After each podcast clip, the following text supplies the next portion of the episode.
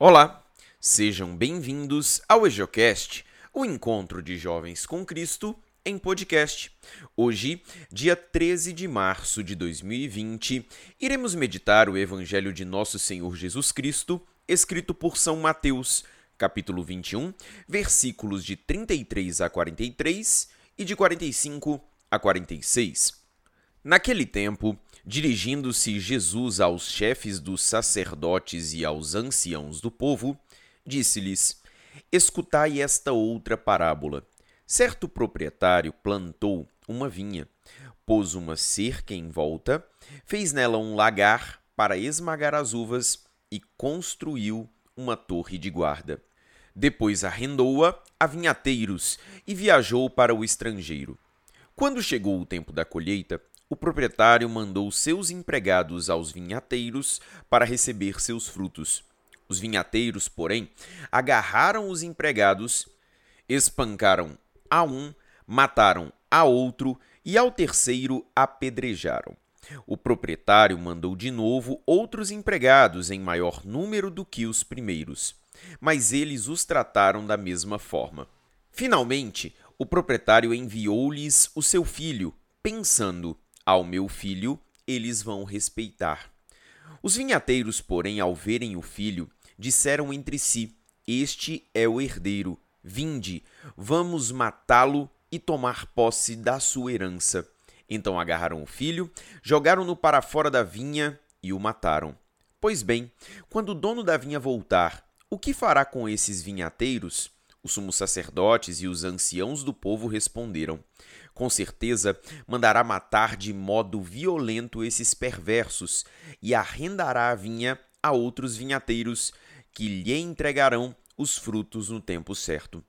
Então Jesus lhes disse: Vós nunca lestes nas Escrituras. A pedra que os construtores rejeitaram tornou-se a pedra angular. Isto foi feito pelo Senhor e é maravilhoso aos nossos olhos? Por isso, eu vos digo: o reino de Deus vos será tirado e será entregue a um povo que produzirá frutos.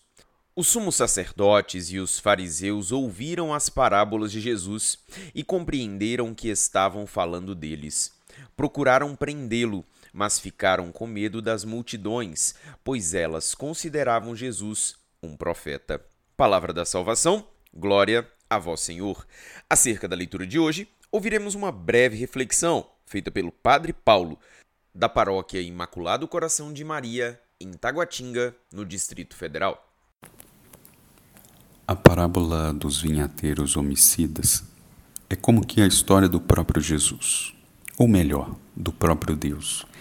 Deus que se revela, seja nos patriarcas, nos profetas, mas que não é acolhido não dão ouvidos aos seus interlocutores, não acolhem a palavra, não mudam de vida, não se convertem. Por fim, o próprio Filho é enviado ao mundo, e mesmo assim, o Filho de Deus foi perseguido, sofreu e morreu, porque não quiseram aceitar a novidade, porque não aceitaram o seu ensinamento, porque não foram capazes de conceber a novidade que estava ali diante deles. Jesus com certeza deu muitas provas de tudo, de toda a missão salvífica.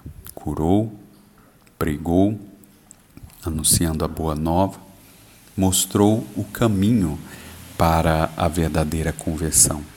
Mas, como lemos na própria Sagrada Escritura, em muitas situações, Desejavam prendê-lo, matá-lo, justamente por não reconhecê-lo como Messias, como Salvador.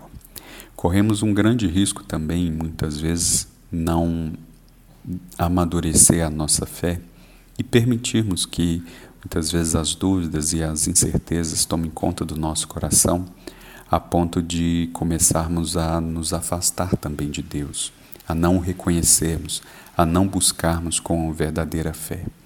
Assim, é preciso interpretar toda essa história da Sagrada Escritura, mostrando que Jesus veio realmente cumprir a vontade do Pai, mostrou às pessoas qual é o verdadeiro caminho e, principalmente, ensinou que a vida do homem neste mundo está fundamentada no amor. Sem o amor a Deus e sem o amor ao próximo, estamos fadados ao fracasso. Mais uma vez, através dessa parábola, o Senhor nos ajuda a entender que a sua missão ela só tem sentido se nós também o acolhemos com fé e entendemos que para podermos é, acolher em nossa vida, o primeiro passo será sempre a conversão. O Senhor nos ajude a vivenciarmos nesse tempo quaresmal, além das práticas penitenciais, o desejo permanente de uma verdadeira conversão de vida. Que a palavra de Deus possa abençoar o nosso dia iluminar os nossos pensamentos e fortalecer a nossa fé. A paz de Cristo.